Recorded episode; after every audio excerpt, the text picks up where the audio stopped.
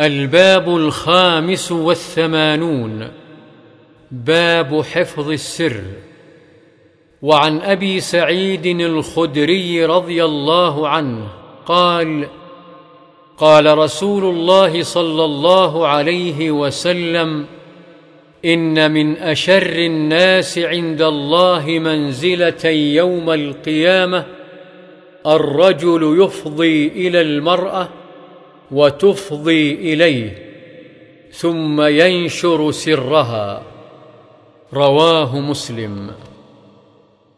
وعن عبد الله بن عمر رضي الله عنهما أن عمر رضي الله عنه حين تأيمت بنته حفصة قال لقيت عثمان بن عفان رضي الله عنه فعرضت عليه حفصة فقلت إن شئت أنكحتك حفصة بنت عمر.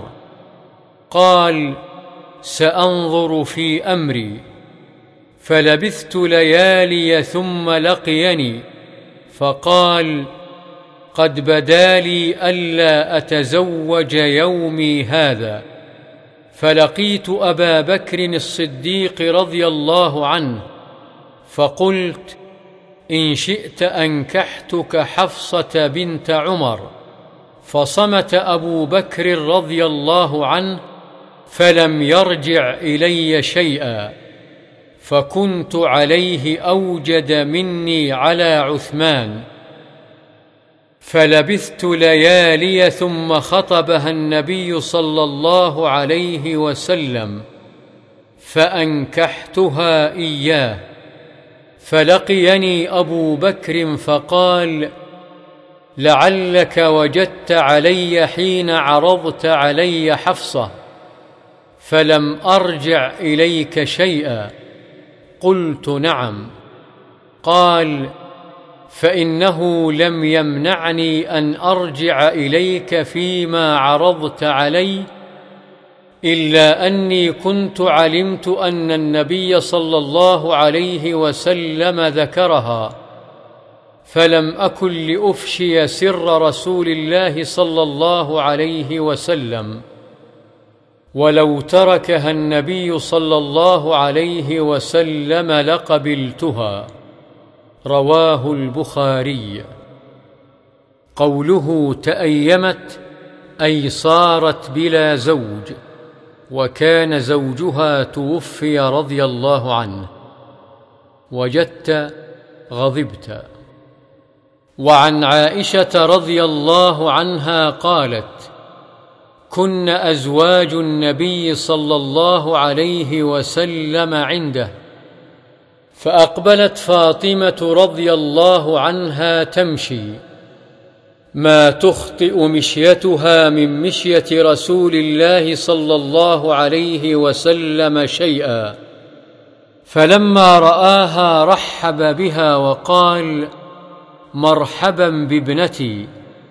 ثم أجلسها عن يمينه أو عن شماله ثم سارها فبكت بكاء شديدا. فلما رأى جزعها سارها الثانية فضحكت فقلت لها خصك رسول الله صلى الله عليه وسلم من بين نسائه بالسراء ثم أنت تبكين؟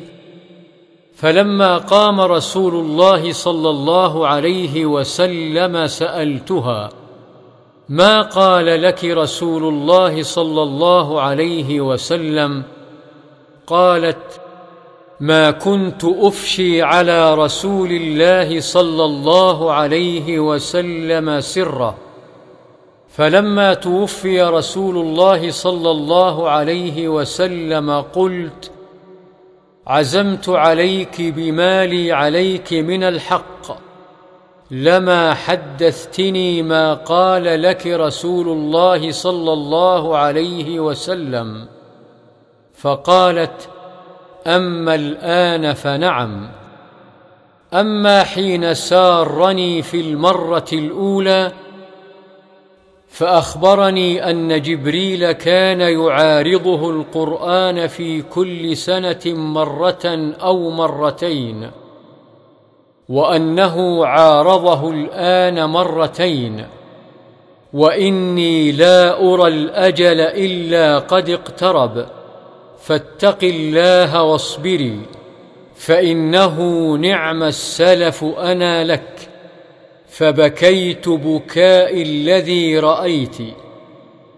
فلما رأى جزعي سارني الثانية فقال يا فاطمة اما ترضين ان تكوني سيده نساء المؤمنين أو سيده نساء هذه الامه فضحكت ضحك الذي رايت متفق عليه وعن ثابت عن انس رضي الله عنه قال أتى علي رسول الله صلى الله عليه وسلم وأنا ألعب مع الغلمان فسلم علينا فبعثني إلى حاجة فأبطأت على أمي فلما جئت قالت ما حبسك؟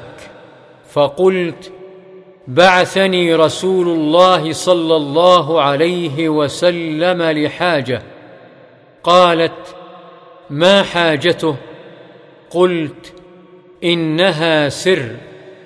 قالت لا تخبرن بسر رسول الله صلى الله عليه وسلم أحدا.